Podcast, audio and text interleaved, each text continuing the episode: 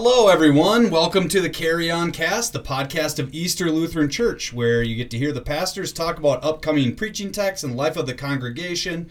It is a joy to be here with all of you today, getting close to a big celebration of Christmas. Yes. Uh, I am Pastor Erik. I am here today with. Pastor Kevin, And Pastor Megan. Hey, guys. Hey, what's up? It's good to be together. Good to ring see the you. jingle bells. Yes. Ring the jingle bells. I yes, and not that I'm saying that my birthday's coming up before Christmas, but it is. coming In up case you were watching. Yeah.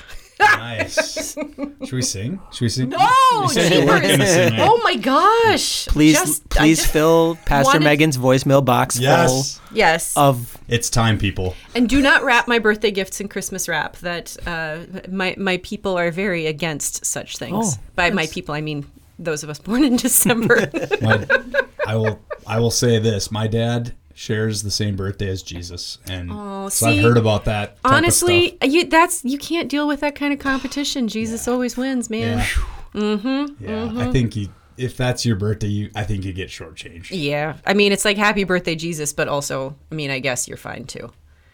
We always, we always have birthday cake at our Christmas Eve celebration, so that's cool. Oh. But that's really That's sweet. cool.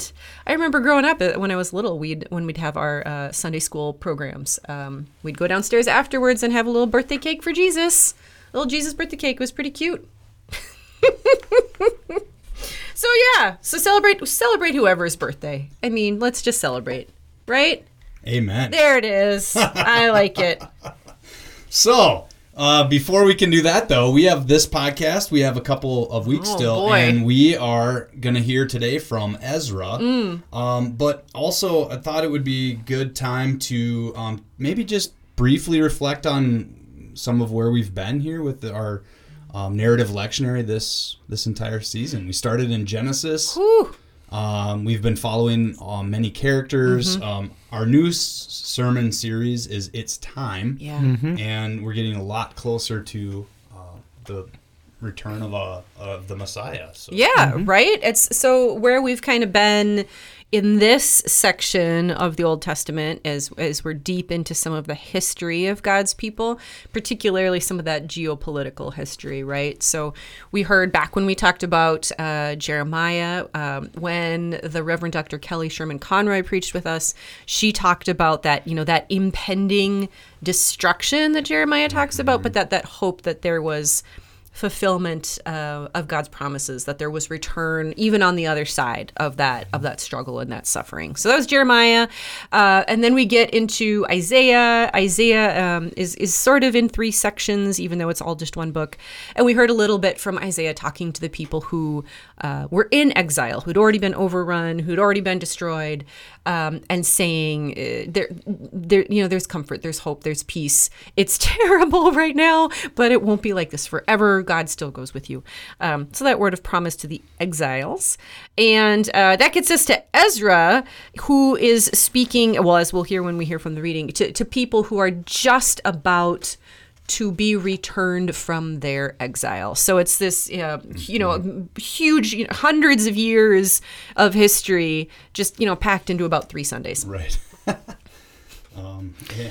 Yeah. Well, it's just interesting. No, excuse me. I was going to hop in here where uh, thinking about Ezra too is that oftentimes, or at least I learned something new, is that Ezra is often considered kind of a connected to the book of Nehemiah, and yet um, a lot of scholars really do believe that they're two individually distinct people. Ezra, we know and learn about that he is a scribe and a priest, and so his concern is about the worship life of the community. He's paying attention to that for the for the Israelites and saying, after all this destruction, after all this loss, you have to remember who the center of what it all is about, and that's God's word, and that's the community that gathers around the word. And so his whole thing is about restoring this kind of community of worship and how important that is.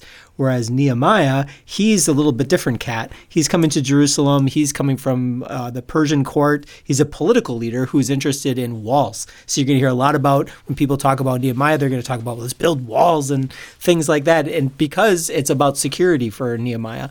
And so it's really two different topics. Um, but the Ezra piece is really interesting because here we hear something about what God is saying about our worship life together. And that matters because we've been talking about that too this fall. Excellent. Yeah, and this is the third Sunday in Advent, too. Important to mention, um, as we have been traveling along each week. Um, and this week, the Advent candle is love. Yeah. So Yeah, and and historically, that's um, you often will light the if you're into one of those candles that does like the the purple, purple, pink, Yes. purple. This would be like that uh, that pink candle. That what is it, Gaudete? Yes. Uh, candle, so that you know the that that love, that joy, that celebration, that proclamation, and um, and just kind of bursting out of excitement and love and hope. It's just. Um, there's some there's some happiness there. There's some rejoicing there, uh, like we'll hear in the text. Right, actually. exactly. Yeah, yeah. So um, maybe we should uh, read the text at this point, and then Let's hear it. Yeah, yeah. So uh, you need to know, folks, that we're we're reading two pieces of the book of Ezra. We're going to read the very, very beginning, the first three verses in chapter one, and then we're going to have to skip over to chapter three, verses ten through thirteen. Um, so give me a minute to to flip through pages, or as I read out of my my app on my Bible, uh, to just scroll for a hot second. So beginning with the book of Ezra, chapter one. In the first year of King Cyrus of Persia, in order that the word of the Lord by the mouth of Jeremiah might be accomplished, the Lord stirred up the spirit of King Cyrus of Persia so that he sent a herald throughout his kingdom, and also in a written edict declared, Thus says King Cyrus of Persia The Lord, the God of heaven, has given me all the kingdoms of the earth, and he has charged me to build him a house at Jerusalem in Judah. Any of those among you who are of his people, may their God be with them, are now permitted to go up to Jerusalem in Judah and build the house of the Lord, the God of Israel. He is the God who is in Jerusalem. And now we're skipping forward to chapter 3, verses 10 through 13. When the builders laid the foundation of the temple of the Lord, the priests in their vestments were stationed to praise the Lord with trumpets, and the Levites, the sons of Asaph, with cymbals according to the directions of King David of Israel, and they sang responsively, praising and giving thanks to the Lord. For he is good, for his steadfast love endures forever toward Israel. And all the people responded with a great shout when they praised the Lord, because the foundation of the house of the Lord was laid. But Many of the priests and Levites and heads of families, old people who had seen the first house on its foundations, wept with a loud voice when they saw this house, though many shouted aloud for joy, so that the people could not distinguish from the sound of the joyful shout from the sound of the people's weeping, for the people shouted so loudly that the sound was heard far away. This is the word of the Lord. Thanks, be to God. God. So, one quick little question here: Mm. Who is King Cyrus? Yeah, it's a great question. Um, so remember that when uh, the people of the southern kingdom of Judah were overrun, they were overrun by Babylon. Babylon eventually fell by and large to Persia. Uh, King Cyrus eventually comes to power in Persia, and it is he who uh, as king of Persia, is credited with letting the the um, the exiles return to to Judah and throughout Israel. Now, historically, uh, it's a little more complicated than that. Uh, for instance, there is a historical document called what, the Cyrus Cylinder, um, that uh, basically indicates that Cyrus is not working on behalf of. Of the, of the God of Israel, as Ezra indicates, but more on his his own Persian god Marduk. This is the one who's who's let him uh, consider releasing the uh, the captives. So you know, a little geopolitical religious intrigue going on there. Um, also, the date of this is a little squidgy. Um, there's indication that perhaps some exiles were sort of trickling back over the course of yeah, maybe a decade or so, and that Cyrus basically said, "Yeah, that's cool. It's fine. I don't really, I don't really care." um, that would be a lot of uh, a lot of ground for one empire to cover. Yeah. Um, so there's some indication that they just kind of, kind of couldn't hold the boundaries and kind of didn't want to. Yeah. And so go ahead and do your own thing. Y'all are weird, speaking a different language and worshiping a different god anyway, and we're just not into it. So go do your own thing. Have a great Yeah. time. Um, that is the Megan translation of the Yeah, Cyrus like cylinder. Pay your taxes. Pay your taxes. Yeah, But go ahead and do your own thing. Do whatever. Pay your taxes. Yeah, give us the money, but just govern yourself. Um, so somebody else's setup is kind of a you know, sort of a, a governor. They don't really return to a king, right, at this point. Um, but it's this sort of. Um, sort of return to the way they sort of kind of a little bit remembered things but as you hear in the reading uh, things are not at all what they remembered them to be Mm-hmm. Yeah, that's an interesting part. So, Well. I just I'm totally zone, zooming in on the word stirred in this mm. too because that's like for me like the old school Advent word too. stir up That that God is stirring up in someone some some sort of action, right? So this is verse one, mm-hmm. and and it's it's not only that it's it's not that Cyrus himself, at least the way Ezra paints the picture, right? It's not that Cyrus himself says, "Oh, this is a good idea." Something external to us stirs us. And I think that's such an important thing to pay attention to during Advent because it's a wonderful prayer that our Lutheran tradition carries is the word is is to pray that God would stir up in us these gifts or these things. Um, but specifically in this situation too, right, is that God is demonstrating that God is the one that does the stirring. It's not mm. us. And so sometimes, it, you know, there's always that kind of tension between our own agency in life and things, but to recognize that God is actually doing these things and to pay attention to when it actually happens inside of us. And sometimes that's the hard part is to ask mm. that question God, what are you actually stirring in me? What is going on right here? What are you calling forth? Uh, when life is really busy and you're frankly exhausted. So there's mm-hmm. that too.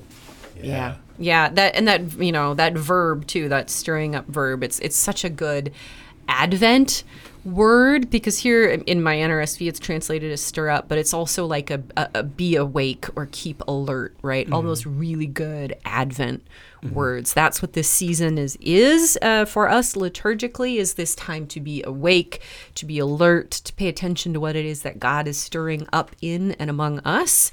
Um, we keep waiting and watching and lighting candles and being ready. Yes, love that. That's great.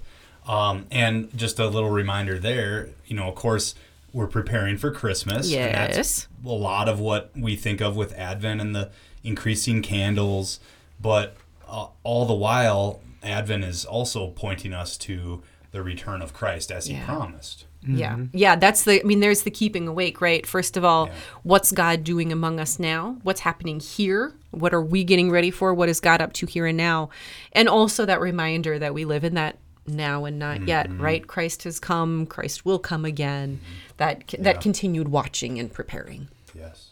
Keeps reminding me of uh, what uh, pa- Pastor Kelly Sherman Conroy Mm. preached about too. Very well done on this on this same point. Um, and uh, what? So also we're talking about um, as we are te- kind of sh- getting closer to Christmas. Yeah, we are. And this whole con um, idea of nostalgia and um, the now versus the past. Oh. And we hear that in the reading a little. They finally get to move back to um, Jerusalem, and yet. Um, they're, they're, it's a it's a celebration. It's what they've been looking forward to, and yet there are some saying, "Yeah, but it's this isn't what it was like." Yeah. It's nice that there's two pieces to the reading mm-hmm. because the first part gives us kind of the political setup about what's going on, right? We have an announcement from the overlords of the day. Here we go. We can kind of set things back up again. But then we actually see what the people respond to that announcement. And that's where I like the second part, maybe just as much as the first. Yeah. You know? Yeah. And and it's such a real and human response, right? It's mm. one of the I mean, I love the Old Testament for lots of reasons, and one of them is because of its it's just such a record of humanity. There's this reminder, right, that there are people that are so excited. The builders are laying the foundation.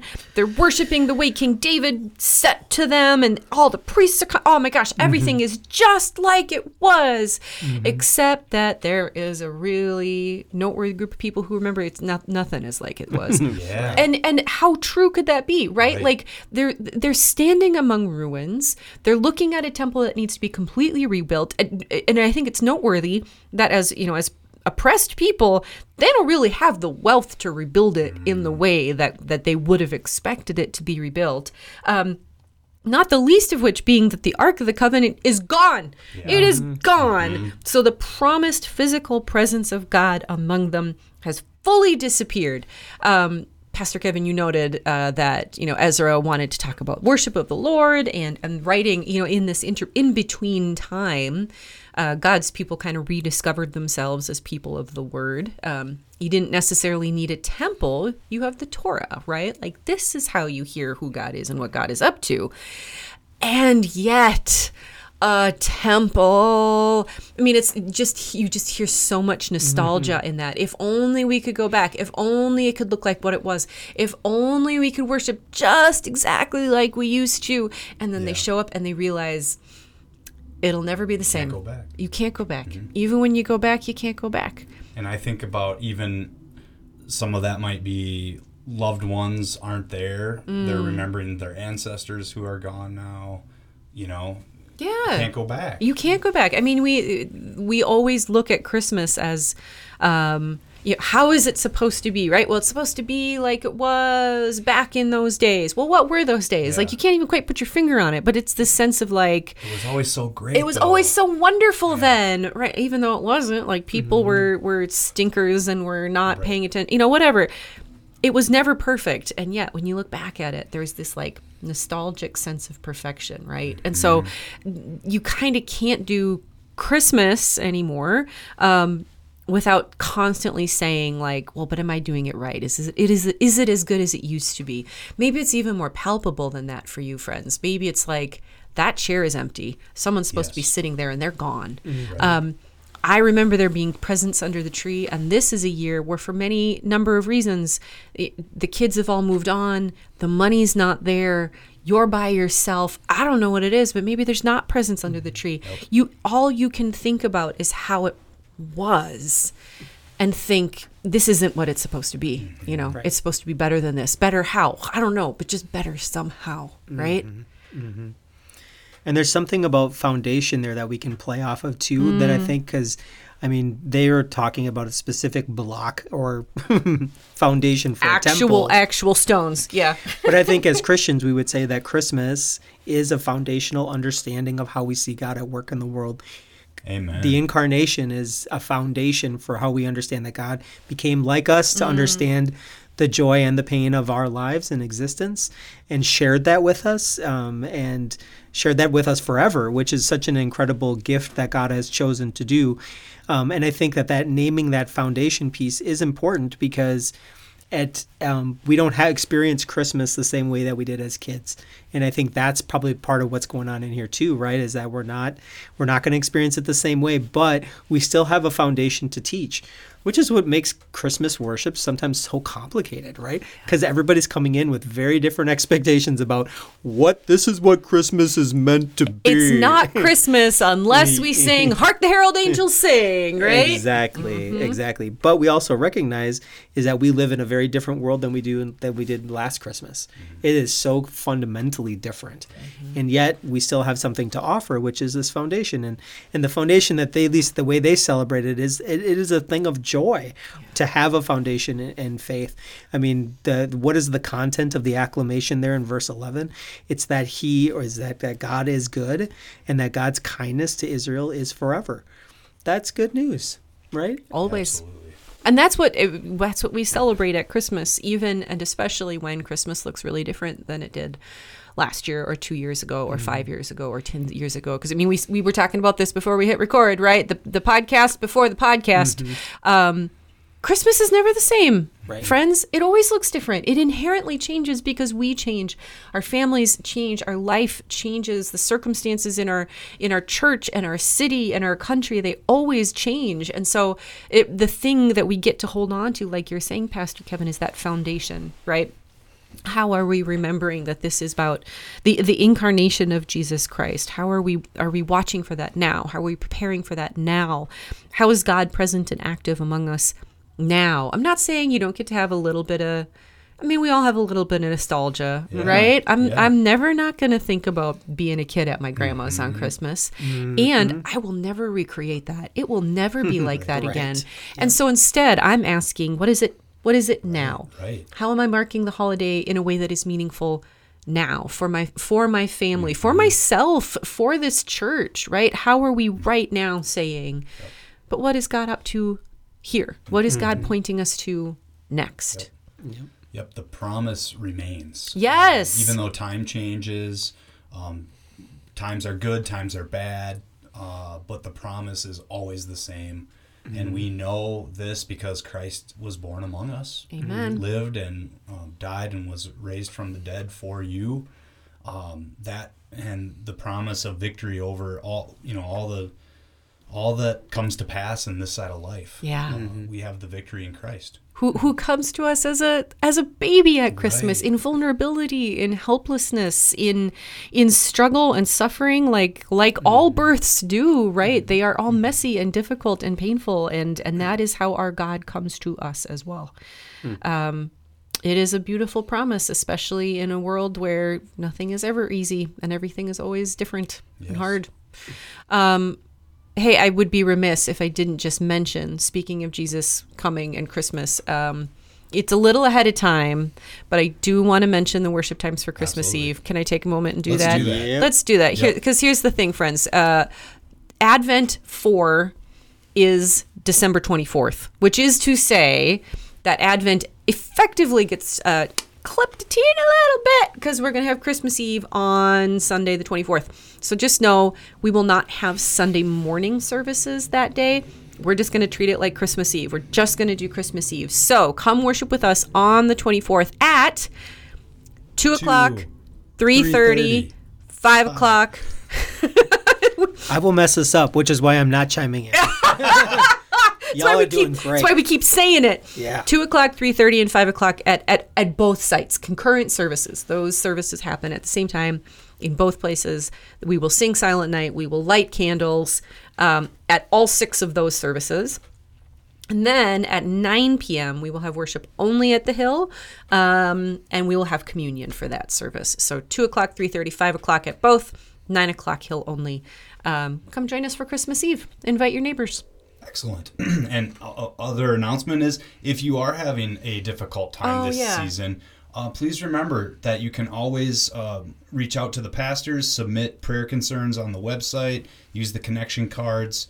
Um, we're here for you to remind you of the promise that that is yours in Christ. And Amen. we'd love to be able to touch base with you if, if that would help you. So but, Absolutely. um, with those important announcements, let us uh, draw our podcast for this week to a close. And thank you for listening to the Carry On Cast, the podcast of Easter Lutheran Church, where our mission is to grow in faith and Carry on. the work of Jesus Christ. Thanks, everyone.